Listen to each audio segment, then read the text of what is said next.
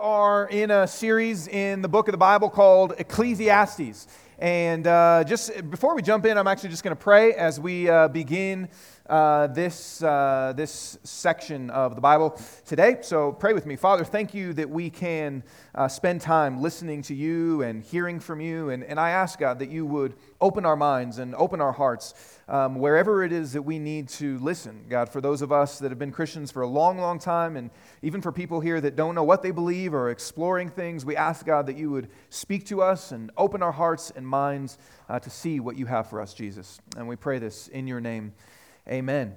Uh, so last week we, we talked, and I know some of you weren't here, and that's okay, but just uh, last week we talked about wisdom, and this in some ways is kind of part two of last week. And so it's, it's not like you, um, I don't need to do a recap of last week. It's not like you need to hear the, the you know the scenes that you missed like in the tv show kind of thing. But but if uh, if you are interested in the topic of wisdom i would encourage you to listen to uh, last week's as well. And we're talking about an idea throughout this whole book that in each of us there's this longing for something more. There's a longing for something more in life. And we think about it with all different kinds of areas of our lives but we long for something more in life and one of the the places or one of the areas that we often experience this or feel this is in uh, a desire to be able to have wisdom, to be able to understand how life works. And we want wisdom. And if you think about your life right now, there's probably different areas where you go, man, I don't know what to do about this. And as a pastor, I have people ask me things all the time that I have no idea about, but they ask me, hey, what should I do about this? Or what should I do about this job choice? Or this relationship? Or what should I do about uh, this conflict? Or what should I do about this? All sorts of different scenarios. And I'm sure in your life right now, there's things, or if there isn't right now, there's things that will come up soon where you go, man, I need wisdom. I, I need to be able to figure out how to, to do this. I don't know. And life is complicated, it's complex, it's, it's not easy. And so oftentimes we feel a need for wisdom. And some of that is just a longing we have because life is complicated and complex and there's different things, but it's also because we've seen people that are foolish that kind of mess up their life, and we don't want that. We long for wisdom because life is complicated and we want to know how to do things, but we also have seen people that have done foolish things and we don't want that. Things that are silly, like I don't know if you ever watched, I, when I was a kid, I used to watch this show called America's Dumbest Criminals, and I loved that show because I felt like if I was ever going to be a criminal, I would just study the show and I'd be able to figure out how not to mess it up. And there's silly things of fools that mess up their life, right? But there's also big things, friends you've had that have made choices, and you go, man, they really messed it up. And maybe you even tried to talk to them and you even tried to counsel them man, don't do that, or don't be with that person, or don't leave that person, or don't go this route, or don't make that choice. Or, and you've seen people make foolish choices that have messed up their life. And it's not just other people, we've seen ourselves do foolish things, right? I mean, we, if we're all honest, we would have to say, man, there's some stupid choices I've made. There's some stupid choices. There's some bad things that I've done, some things that I regret now, some decisions that I made that I wish I could take back, some, some words that I said that I want to kind of pull back inside my mouth, some emails that I sent that I pray to God that somehow gets interrupted in you know, the, inner, the interwebs and gets caught, you know, because there's things we say and words we say and actions that we do and choices that we make that we, that we go, man, I was a fool. That was foolish. And so we long for wisdom, right? We want to be able to know how does life work and, and how can I make wise choices in my life? And you may be facing that right now. And, and we want that because we don't want to be foolish and because we, we want to be wise. We don't want to live a life that is marked with, ah, I wish I could take that back. I wish I could do that over again. We don't want that to be our life. So, what if we could be wise? What if we could? What if we could be wise and, and have a wisdom that would protect us and guard us from looking back at life and going, that was dumb? What if we could have a wisdom that was something that stayed with us in whatever avenue of life? You think about where you are right now and things that you're facing and decisions you're facing. And what if you knew, man, I'm going to make a wise choice in this way? And what if the, the future things that you wonder about and the, the choices you know you will encounter, what, what if you knew I have a wisdom that is able to guard me and protect me through life. So, so that's what we're going to look at tonight. That's what we're going to today. This is what we're going. This is what we're going to talk about of how we get this kind of wisdom and, and what that looks like, how that how that works itself out into our life. So we're going to look at chapter ten. And he's going to begin, we're going to, we're going to begin with this question, which is what do we need to be wise? If we want to have that kind of wisdom, if we want to have a wisdom that guards us and protects us and keeps us away from foolishness and gives us an understanding of life, what do we need in order to be wise? What do we need in order to be wise? And, and he's going to help us see what happens without this. That's kind of, we'll look at the negative uh, before we actually answer this question of what we need to be wise. He's going to help us see what happens without wisdom. He's going to help us see what happens eh, with foolishness in our lives? What happens with folly in our lives? And, and this section, as some of the sections are in this book, is filled with a bunch of different proverbs. So it's not super linear, it's not super uh, connected. It's a lot of different phrases and sayings that are talking uh, proverbially about, about foolishness and about wisdom. But we'll kind of look at this and tie it together of what it is that we need to be wise. So, chapter 10, uh, here's what he says Dead flies make the perfumer's ointment give off a stench. So a little folly outweighs wisdom and honor. And, and he's just saying this look, if you've got some perfume and a dead fly is in it, it ruins the whole thing. You might have a giant vat of perfume, which I know perfume doesn't usually come in vats anymore, but you might have, I don't think, it's been a while since I've bought perfume, but you might have a giant vat of perfume, but a, a fly goes in there and dies, and just a little bit can ruin the whole thing. This is true not just with perfume, but if, if you've got a beautiful meal, but there's one hair in it, that, and some of you are just grossed out hearing the word hair and meal in the same sentence, and you got one hair that, you know, just strings out of your mouth. It's pre, pre-flossing, right? It's just, you know, and it, that ruins the whole meal. That ruins the whole meal, right? One little hair ruins the whole meal. Or one fly, if you ever, I always, this is summertime, you know, in Colorado or really anywhere, I, I don't like that much because the flies come out and it's always this beautiful weather and you sit outside but then flies just start landing on maybe me maybe i just stink but flies come out and just or mosquitoes you know and one little thing can ruin the whole thing that's what he's saying about foolishness he's saying foolishness is like a dead fly that you might have this great life or all these great choices, but a little bit of foolishness can corrupt the entire thing. So a little folly outweighs wisdom and honor. A wise man's heart inclines him to the right, but a fool's heart to the left. This is the Republican life verse. Um, and so I'm sure you can put that on a bumper sticker and, and use it if, if you're so inclined. Even when the fool walks on the road, he lacks sense. Even when the fool walks on the road, he lacks sense, and he says to everyone that he is a fool. And this isn't saying that he's actually walking around saying, Hi, I'm a fool, I'm a fool, but it's saying it's palpable. You can just see it on him. That a fool, a foolishness reverberates off of him, that it's just evident this person is a fool. And so he says, even when he's on the road, he lacks sense, and he says to everyone, he's a fool. If the anger of the ruler rises against you, so if you're in a place and the person in authority is mad at you and angry at you, do not leave your place, for calmness will lay great offense to rest. He's saying, handle things calmly. A foolish person, when they're confronted with an angry person, is angry back and starts attacking. And that never uh, goes well if you've ever seen road rage. There's an evil that I've seen under the sun, as it were, an heir proceeding from the ruler. So he's kind of staying in the realm of politics and rulers says, There's an, an error, an evil that I've seen. Folly is set in many high places, and the rich sit in a low place. I've seen slaves on horses and princes walking on the ground like slaves. He says, There's something crazy that I've seen, something evil I've seen, that we actually have leaders that are foolish, and that we have ple- people in authority and people, and he's talking about you know, politically, people that are in high places that are ruling badly, that are foolish something I'm sure that none of us have ever experienced. And, and we look at all of our political leaders and think that they are the wisest people. But in his day, they criticized that. That's a little sarcastic, um, just so you know. I, have seen slaves on horses and princes walking on the ground like slaves. He's saying foolishness just kind of, it just turns everything upside down. Foolishness just, things don't work the way they're supposed to work when there's foolishness.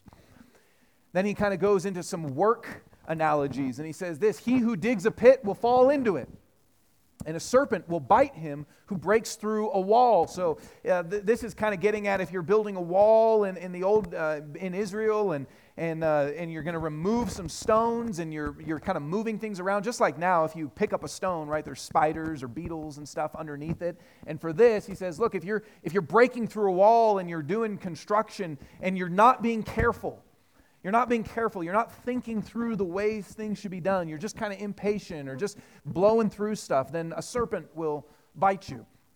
Uh, he who quarries stones is, is hurt by them. He who splits logs is endangered by them. So, again, kind of talking about these construction metaphors. You're doing your job, and if you're not careful and you're splitting logs and stuff, you know, splinters fly into your eyes and, you know, your head falls off and all sorts of crazy stuff can happen, right?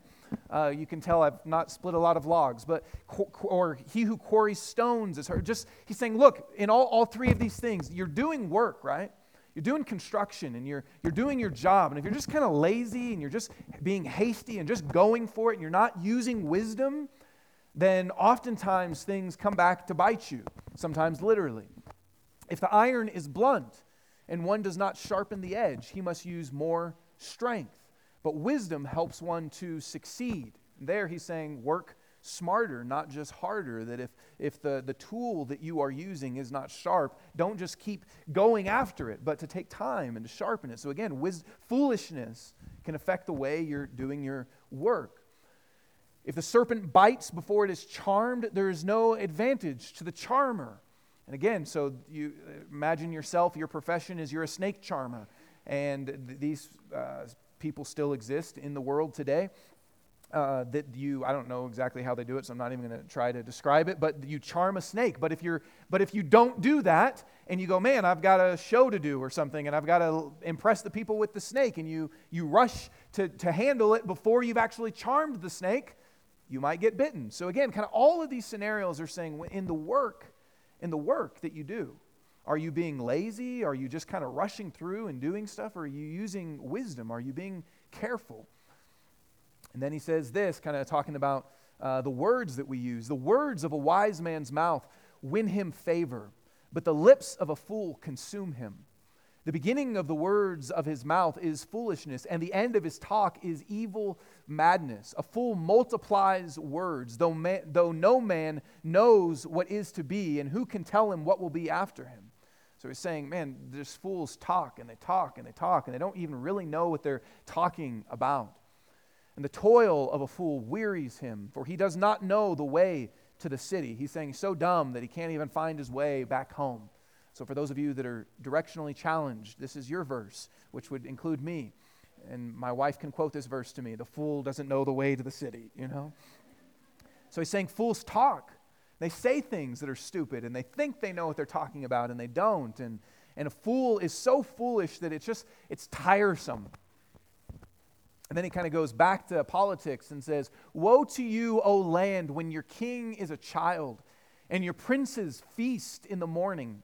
Happy are you, O land, when your king is the son of the nobility and your princes feast at the proper time for strength and not for drunkenness. Through sloth, the roof sinks in, and through indolence, the house leaks. So he's saying, man, when a land has rulers, when a land has rulers that, that are thinking about the people, they're thinking about the people and, and they're using uh, their strength for the people, then it prospers and it flourishes. But there's also people that are foolish and they're, they're feasting and they're not for strength. They're not using food to fuel themselves and to do their work, to rule well. They're just getting drunk in the morning and they're, they're just kind of, they're childish and they're just for themselves and they're slothful and they're, and because of their slothfulness, the, the, the roof leaks, which is to say the kingdom doesn't flourish, it doesn't thrive.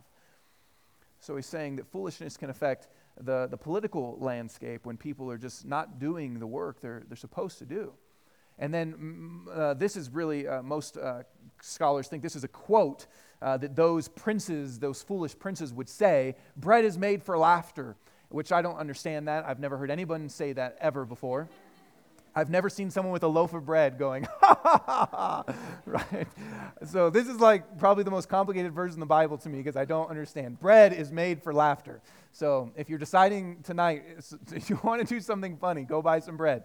So bread is, so he's saying these people, this is just like what they're, they're so foolish and they're so lazy and they're just kind of saying bread is for laughter and wine gladdens life and money answers everything. So that's kind of what the rulers are like. Again, foolish. And he says, But when you have those kind of rulers, what can happen is you want to, to curse those people. Man, we've got these fools. But he says that can be foolish also. Even in your thoughts, do not curse the king, nor in your bedroom curse the rich. For a bird of the air will carry your voice, or some winged creature tell the matter. And he's not saying that literally, but metaphorically speaking. Like we say, man, the walls can talk, or the walls have ears, or, you know, that, that, that uh, some there's another little proverbial saying about birds carrying our message to people. But, he, but he's saying, look, you, you might have these foolish rulers. And because of that, you start to talk bad about them and curse them. But that would be foolish of you because it's probably going to make their way back to them. It's probably going to make their way back to them. And then you, you will have consequences that face your life. So, so he goes through all of these things describing foolishness. But really, we can see in here what it is that we need to be wise. So, if right now in your life there's particular situations, there's particular things, or, or maybe it's not particular things, but there's just a longing to go, man, I want to grow in wisdom. I want to be able to figure out what to do about this situation. I want to be able to figure out how life works. I want to be able to figure out how to navigate through choices in my life. What do we need to be wise? As we read this passage, here, here's what we need we need a wisdom that will affect all areas of our life because he says that foolishness affects all areas of our life. He starts kind of talking about politics and kings and rulers. And then he gets more specific, talking about our jobs and the work we do, and then the words we use, and then politics again. So, I mean, here's what he's saying foolishness can affect all of your life.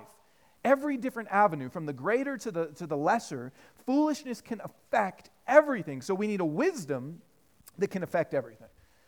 Because foolishness has the potential, and just a little bit of it, if you remember, just one little bit of foolishness can affect everything.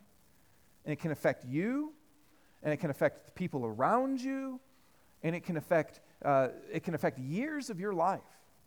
Just a little bit of foolishness.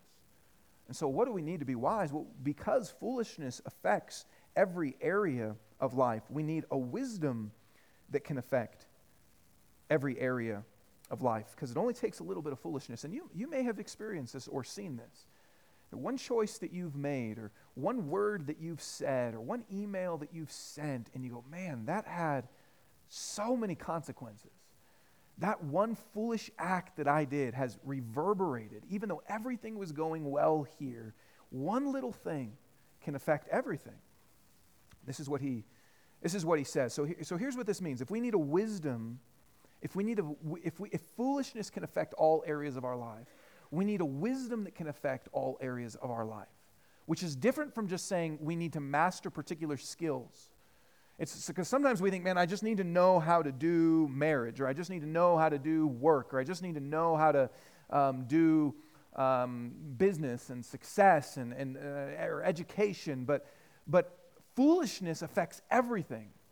So there has to be a wisdom that can affect everything. Not just a mastery of particular skill sets in particular things. Because you might be really smart over here, but that doesn't mean you're wise. You may have mastered particular skills over here, but it doesn't mean that there's a, a framework of wisdom underneath your life that helps you to be wise in whatever situation that you're in. And actually, this is people mess up at this a lot. There's a lot of statistics out there that people that are really smart in one thing because of that, think they're smart in everything, and then they end up making a lot of stupid decisions because they think this transfers over to this, but it doesn't. And see, we need wisdom that affects everything because foolishness can potentially affect all areas of our life. And, and here's what that means what we need to be wise is a wisdom that affects everything, and thus, we need not just skills and, and wisdom in particular areas, but we need a core of wisdom.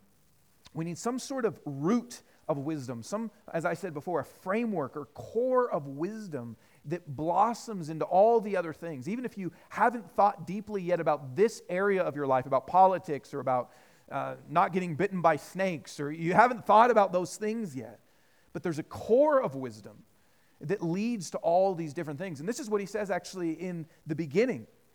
He says, A wise man's heart and I made a joke about it, but he says, A wise man's heart inclines him to the right, but a fool's heart inclines him to the left. And, he, and he's not saying that right is good and left is bad. He, he's just talking about a, a, a person's heart.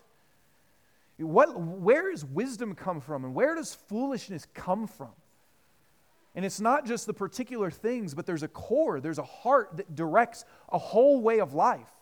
The wise person's heart directs them this way, and a foolish person's heart directs them this way. See, there's a, there's a core underneath that leads to two different kinds of lives. And this is so important because what he's saying is you know where wisdom starts? It's not just wise in an area, it's a heart direction. See, wisdom, what we need to be wise is a core of wisdom, a core of wisdom, a heart of wisdom. See, our hearts are what direct our lives. What you love, what you value, is what directs your life. If you think about the foolish choices that you've made in your life, it's come from your heart. It's come from something in you. Maybe there was a desire that shouldn't have been there for comfort. And you, you loved comfort so much, and it led you to make choices of maybe not getting a job or of not, uh, of, of not doing something you should have done, of, of being lazy in your job and you got laid off, or there's a, a heart that was driving you in a particular direction. And if you love comfort or you value comfort, that can lead you in a different direction. Or, or maybe that's people's approval. If you are somebody that goes, man, in my heart, in my core, the thing that's leading to my various decisions is something that shouldn't be there. And I, I desire and crave people's affection and their approval. What happens if that's what's leading your heart? All sorts of foolish choices, right? We can lie to people because we're trying to impress them. And then later they find out we were lying. And then we did the opposite of impress them. Now they think we're dishonest. In our heart, if we're craving people's affection and their approval, a lot of times people end up in relationships they shouldn't end up in. People go, How did I ever end up with that guy? Because he was showing you love and affection and attention. And so you said, Well, then I'm going to go this way. Because there's this craving, this love, this longing in the heart that ends up leading to foolishness. See, what he says is this if we want to be wise, it starts in the heart. The fool's heart leads them this way, and the wise person's heart leads them this way. Thus, if we want to be wise, we have to have a core of wisdom because what we value, what we love, is what will direct us. You know this. Think about the foolish words that you said. Where did that come from? It wasn't just, oh crap, I don't know how to send emails oh man, I didn't know I shouldn't have done that.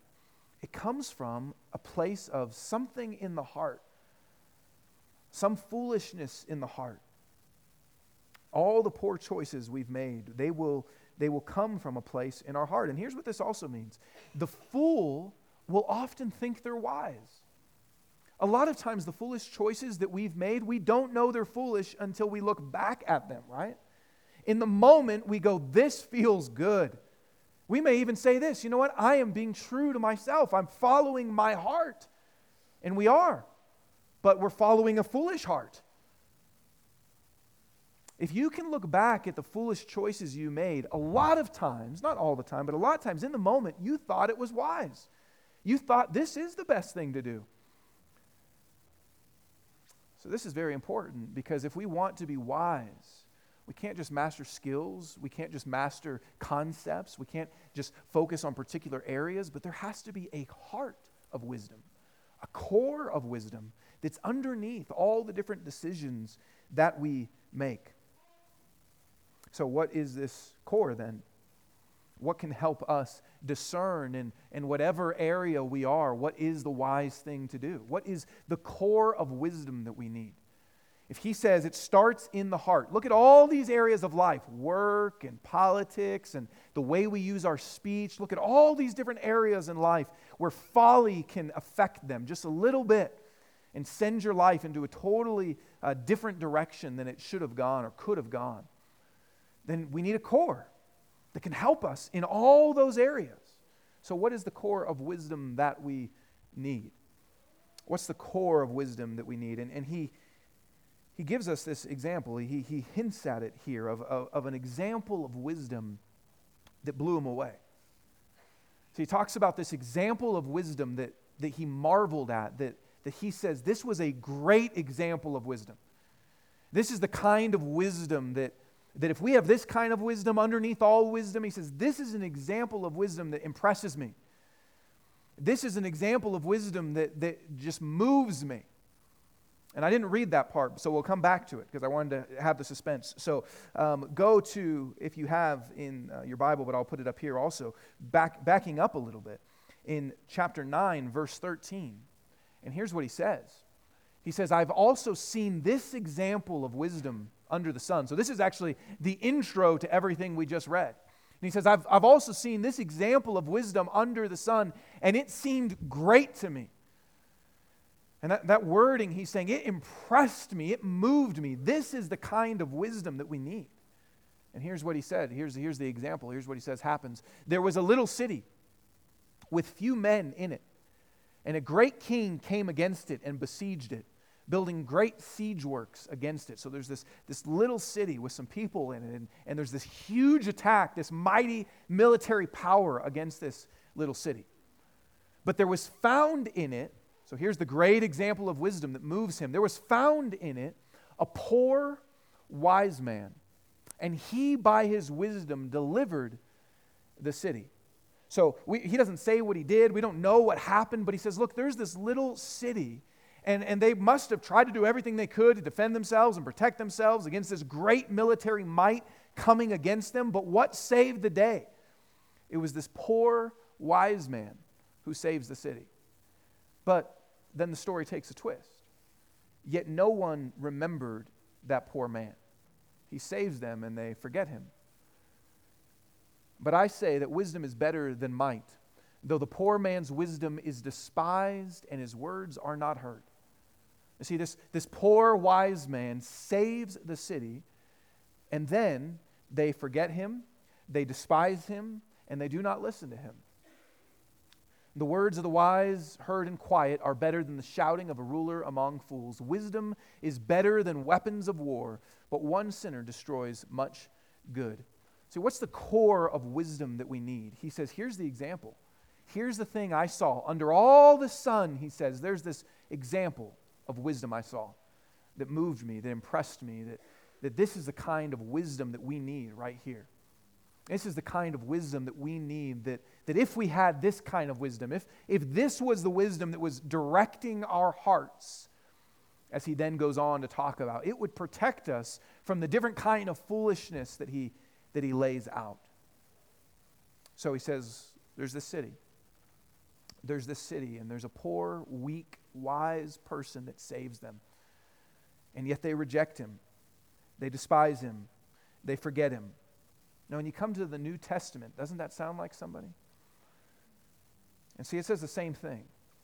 You come to the New Testament, when it talks about Jesus, it says the exact same thing that this is what the core of wisdom is, that this is what the great example of wisdom is. Here's how, here's how Paul says it. He says this For the word of the cross is folly to those who are perishing. But to us who are being saved, it is the power of God. So he's saying, look, there's this wisdom out there that God has that is amazing, but people look at it and they reject it. They despise it. They don't listen to it. For it's written, this is what God says I will destroy the wisdom of the wise, and the discernment of the discerning I will thwart. Where is the one who is wise? Where is the scribe? Where is the debater of this age? Has God has not God made foolish the wisdom of the world? For since in the wisdom of God the world did not know God through wisdom, it pleased God through the folly of what we preach to save those who believe. He's saying Look, where's the person that claims they're smart? Where's the person that claims they're powerful? Where's the person that claims they have it figured out? And he says, You know what? My wisdom is so different. It looks like foolishness to everybody else. My wisdom looks like something that you would reject, that you would despise, that you would not listen to.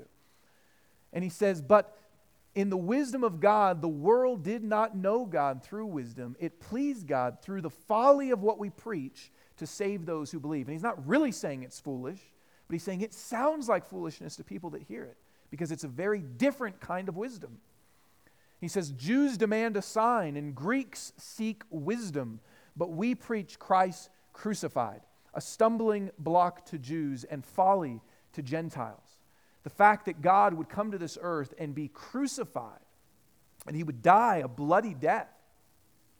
For Greeks, they think that's foolish because they think power and wisdom that's it's success and it's and it, and it wouldn't die. And jews he said they, they demand a sign. They expect god to show up and to and declare military victory and to, to do something big. And and instead the way god's wisdom got played out was the death of the messiah the death of the one that is god. So he says it doesn't make sense to people. God's wisdom God's wisdom doesn't make sense to people. They look at it and actually think it's foolishness. But to those who are called, both Jews and Greeks, Christ, the power of God and the wisdom of God, for the foolishness of God is wiser than men, and the weakness of God is stronger than men.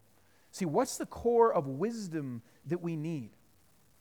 When Solomon writes, he says, Here's the core of wisdom. Here's this amazing example I saw. There's this person that's poor, but they're very wise, and they save the whole city. This poor person who is weak and not military, uh, not, not using military might, but something in his poverty and something in his weakness, he's able to save everybody. And he goes, This is the great example of wisdom I saw. And yet, what's crazy is everybody then rejected him. Everybody then despised him. Nobody remembered him. And we come to Paul, and he goes, Let me tell you about Jesus. He's a, he's a man that he's a man that was poor.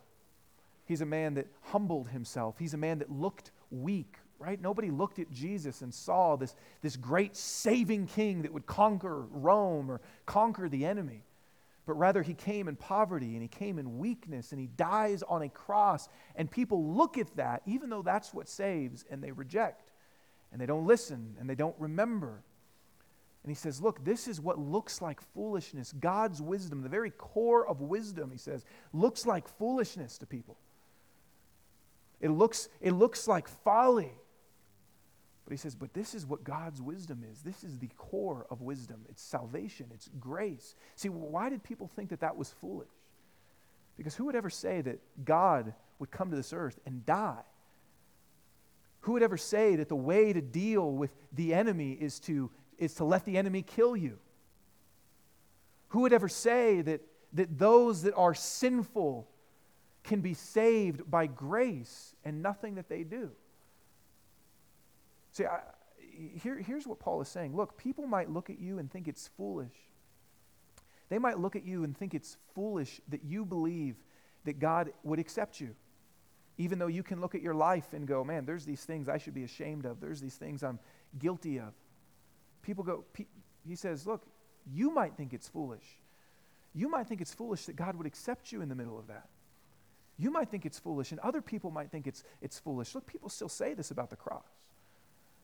People still say the cross is foolishness because it's different from every other form of religious um, salvation because what do we hear all the time that we need? We need to do better. We need to work harder. We need to be good people. We need to. And then I was just talking to somebody the other day that said, Man, I've got all this stuff in my life and I want to work it out and then come to God. Because I can, if I can work it out, then God will be able to accept me. Because it would be foolish to say, No, you know what? You should actually come dirty and shameful and guilty to God. But that's what, that's what Jesus says. That's what the cross is. That's what grace is. See, grace looks like foolishness. Grace looks like foolishness. This is why we don't operate on grace.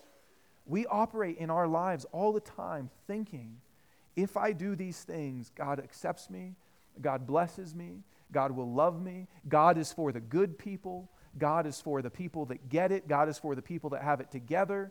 That's what religion is. And the cross says, it looks really foolish. The cross says, it looks really foolish, but here's actually how God works. He goes after people that are sinful and shameful and guilty and says, You're mine. I forgive you. I accept you. Isn't it foolish that God would come to this earth and die? And we might not think so because if you've been in the church for a long time, that's just kind of an old idea to you. But to say, here's how God's going to save people, here's how God's going to save people, He's going to let them kill Him, that seems foolish. But Paul says, Solomon says, this is actually the great example of wisdom. This is the core of wisdom that's different from everything else. See, foolishness affects everything. Foolishness can affect every part of our life. And so, if we want, if we want to live a wise life, if we want to be protected from foolishness, if we want to be protected from folly, Solomon says we need a heart of wisdom, a core of wisdom. And here's the great example of wisdom it's this it's a poor, weak man that would save people, even though they despise and reject him. And the Bible says about Jesus, that is the core of wisdom. This is the wisdom of God that if we have, if we have this core of wisdom inside of us, in our heart, that affects everything. So, finally, just this how, how would this core of wisdom direct our life? If that really is the core of wisdom, the gospel, good news, grace, salvation, the cross, if that's the core of wisdom that could guard us and protect us, how does that actually work itself out into the various decisions and choices and things that we have to do? And here, here's what it means it means we have to look at every area of our life. And this is, if you read through the New Testament, if you read through the letters that Paul writes, or Peter writes, or James writes to the church, and he's trying to help them think through things, this is how he does it He says we need to look at every area of life and not just say, What do I want? or what's being true to me? or what does my heart desire? Because that might lead you to foolishness, because there might be foolishness in your heart. You can't just ask that, but you also can't just say, Hey, what's the right thing to do? But you have to say, How does the wisdom of God, which is shown to us in the cross, in salvation, in grace, how does that affect this area? How does that apply to this area? And think through it. That's what wisdom is. So, as you're wrestling with things right now and you go, What do I do about this? Or how should I think through this? There's endless things that we could talk about of how, how this could apply and how this could help us be wise, but let me just give a couple examples and how this is different from, from other kinds of wisdom. If you're in a situation of conflict, if there's a person that you have beef with, or there's a person that there's tension with, or, or even just uh, in a marital situation where there's conflict. So I, this could be for kind of, man, there's a person that I have conflict, or it could be, man, there's some tension happening right now in the car as we're driving home from church, right? And you go, how do I handle this? What do I do about this? What would be the wise thing to do right now? And sometimes we pause and think about that. What is the wise thing to do in this tension that I have with this boss that's a jerk or this coworker that's a jerk or this person sitting next to you that's a jerk or you know what do I do in this conflict? What do I do here? And sometimes what we think is wise is that we need to get even with them. What we think is wise is this person has wronged me, and so I need to wrong them whether that's to verbally wrong them and speak evil against them to them or to others, or what I need to do is get even with them. If they did this to me, then I'll do it to them. In, in, in marriage, that, that can be as simple as hey, if you're not going to talk to me, I'm not going to talk to you. You're going to give me the silent treatment, I'll give you the silent treatment.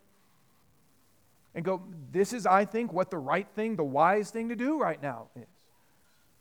Or we may say, no, you know what the wise thing to do? People that are like that, people that are creating conflict in your life, tension in your life, they're toxic. Just get rid of them. They're toxic and, and they just cause, man, you don't want those kind of people in your life. But gospel wisdom is different. Gospel wisdom is very different. The wisdom that, that Solomon, the wisdom that Paul says, this is the great example of wisdom. This is the wisdom that impresses me. This is the wisdom that blows my mind. This is the wisdom that I look at and say, man, if we could have that kind of wisdom. See, the wisdom of the gospel changes our thinking in a situation of conflict. Because it says this What did Jesus do to those he was in conflict with? What did Jesus do to those he was in conflict with? He pursued them. What did Jesus do to those people that were toxic in his life? He gave them grace. This is why when Jesus said, Love your enemies, people said, mm. That's ridiculous. And because we know that's a Bible verse, if you're a Christian, we don't usually say that, but we actually do that. Those people that are enemies in our life, we would say, man, here's what you do with an enemy. You make them pay, you get even with them, you show them the wrong that they're doing, you make them see how bad they are, or you say, forget it, they're toxic. And the gospel says this the gospel says, you know what you do in a situation of conflict? What did Jesus do to you? He pursued you, He loved you, He gave you grace. He wanted unity with you, and He fought for unity with you, even though you wanted to divide yourself from Him. And people looked at Jesus and His approach to sinners and said, That's foolish. But if we think about the situations of conflict we're in, and we think about the gospel, that's a different kind of wisdom. Or if you think about things in your life, and this could be all sorts of things that you're worried about, things that, that you go, man, I don't know what to do about this, and I'm kind of worried about this, or I'm kind of stressed about this, and I'm kind of staying up thinking about this, and I can't sleep because of this, and there's some situation that you're worried about in life. Some of our wisdom, our natural wisdom that might actually be foolish, some of our natural wisdom tells us to do this. It says, hey, if there's something you're worried about, something you're stressed about, something that you can't sleep about, something you're trying to kind of figure out, here's what you should do just chill out. It'll all work itself out. But a lot of things don't work themselves out, do they? Just let go and let God. Just it'll all happen the way it's supposed to happen a lot of things don't work themselves out. A lot of things, there's not a silver lining around the cloud. A lot of things go really bad. You might lose your job. That person might not like you. That, that situation might go really poorly for you. And so some of our wisdom says, man, I've got to do everything I can to fix this then. I've got to do everything I can to work on this. I've got to do whatever I can. I've got to make a plan. I've got to strategize. I've got to, I've got to give it everything I've got and might get tired, might get burnt out, it might get exhausted trying to control a situation. But here's what the gospel changes our wisdom in thinking about whatever it is you might be worried about or stressed out about or not able to sleep about. The gospel changes our thinking and says this the worst might happen, but God is still with you and for you. that doesn't necessarily tell you what to do, but it tells you in the middle of whatever you're worried about and all the different thought scenarios that you play out in your mind, it says, look, you can rest and you can work. But you don't have to be desperate in your working, and you don't, and you don't have to rest in a way that's actually laziness and abdication of thoughtful thinking. Because of this, God is with you, even if it goes exactly how you want, or even if it goes horribly. Because in the most horrible moment that human history has ever seen, which is the cross, it was also the most beautiful moment because that's where God was most showing his love and his grace. You see, what looks like foolishness is actually wisdom. What looks like weakness is actually power. Or finally, one last example. Maybe there's decisions you're trying to make, and that can be all sorts of things, right? There can be decisions that you are trying to make, and sometimes sometimes we, we say, you know what? I'm not going to do this because I'm afraid of failing. And we might not use that language, but this is what I'm not going to ask that person because what if they say no? I'm not going to try, I'm not even going to apply for that job because what if they reject me? I'm not even going to try to uh, go um, and help this person because they might just think I'm trying to manipulate them. I'm not going to even try to do this because I might fail. It might not work. So I don't want to do it because I don't want to feel failure. Or conversely, we may say, man, I am going to do this thing. And the reason I'm going to do it and we don't say it like this, but this is what's happening in the heart of foolishness. I am going to do this thing. I am going to make this decision. I am going to make this choice. Why? It's, it's not a fear of failure, it's the opposite. It's because I want the success. And I want to be seen, and I want to be respected, and I want to be admired, and I want to be looked at, and I want to be, and I want this position of glory. See, both of those things, though, are saying this I want approval. And I'm afraid I might not get it, so I don't do something. Or I really, really want it, so I'm going to do something that you shouldn't actually do. But the gospel changes that. The gospel changes that operating system of what is wise and what is not wise. It changes it by saying this You already have all the approval you could ever want from Jesus that though we are sinful, foolish people, that though we are often failures at the things we do, and though many people do not approve of us and do not accept us, Jesus says, You are exactly the person I want in my family. See, the cross says you are more wicked than you think you are and more accepted than you think you are. And if that begins to change our core, then we're no longer afraid of failure so we can make bold decisions. Because it's okay if we fail. But we're also not making foolish decisions that we shouldn't make, grasping for success and grasping for some position of glory. The gospel says, look, you are free to fail and you're free to succeed, and neither define you. Neither are your identity. The cross gives you the identity that you long for. So, how, how would this core of wisdom direct our life? You, you may not think it applies to the different things you're wrestling through, but I'd encourage you to think about it. I'd encourage you to think about where do my choices come from? What place in my heart do the choices I make, the words I speak, come from? Because foolishness affects everything, but the core of wisdom here, this great example of wisdom, can affect everything as well. And when this wisdom gets into the core of your life, it leads to a life that is wise. It leads to a life in all the different avenues, whether that is speech or politics or, or those in authority over us or work or whatever. It leads to wisdom in all the different areas of life when this gets in our core. And it also means it's a, it's a kind of wisdom that it can't be pinned down. It can't be just like this is the this is a wisdom that is, is clearly uh, Republican or clearly Democrat, or this is a wisdom that's clearly uh, culturally bound, or it's a wisdom that's 2017. You know, people say, oh, it's 2017, so therefore we should blank, blank, blank. But this kind of wisdom, this is a wisdom that's not bound by culture, and it's not bound by politics, and it's not bound by time. And imagine that kind of wisdom in your life a wisdom that is thought through the gospel, and a wisdom that, that then would affect an entire community, not even just your life. That's what, that's what we need. That's the kind of wisdom we need, which means this. This is the last thing I'll say. We have to get this into our core. If, if, if it starts in a heart, we have to get it into our core, which means we have to do what those people didn't do in the great example. See, this, this saving this saving poor wise man that delivered them all, what did they do? They rejected him. They forgot him, it says. They didn't listen to him. And some of you are Christians, and you've been Christians for a long time, and you would say, Yes, Jesus, He saved me, He delivered me, He rescued me. This poor, weak, wise man, He did it.